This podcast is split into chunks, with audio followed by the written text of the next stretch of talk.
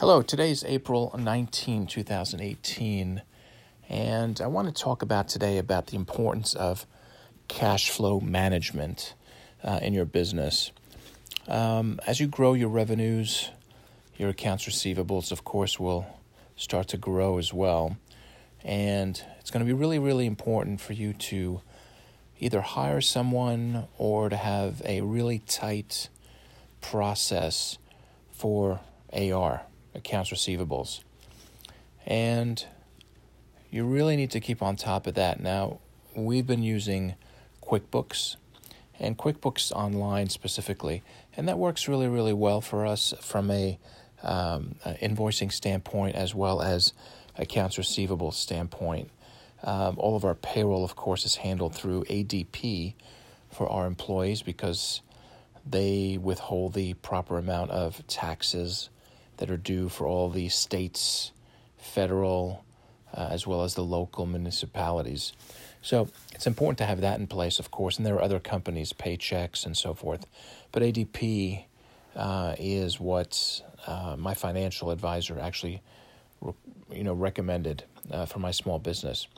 Um, so I've got someone lucky on. I'm lucky because I've got someone on staff who is kind of a human resource person uh, an accounts receivables person, um, and just uh, uh, you know manages the ADP process.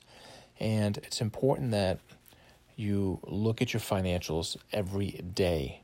And that's something I do religiously. Every day, I not only look at my checking account balance, uh, but I also look at the accounts receivable report and I also look at a comparison year over year, and you can run these reports in whatever accounting system you're using.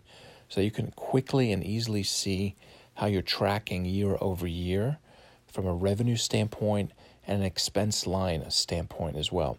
And that's really important because you're going to see right off the bat on a daily basis if you're growing or not. And remember, if you're not growing your top line, you know, your sales, you're going out of business, my friend, because with employees, you're going to have to continue to pay annual increases and benefits in some cases. Now, we don't offer health benefits because we're under 50 employees. But as you hire people and bring on people that are employees, you're going to have to give them increases every year.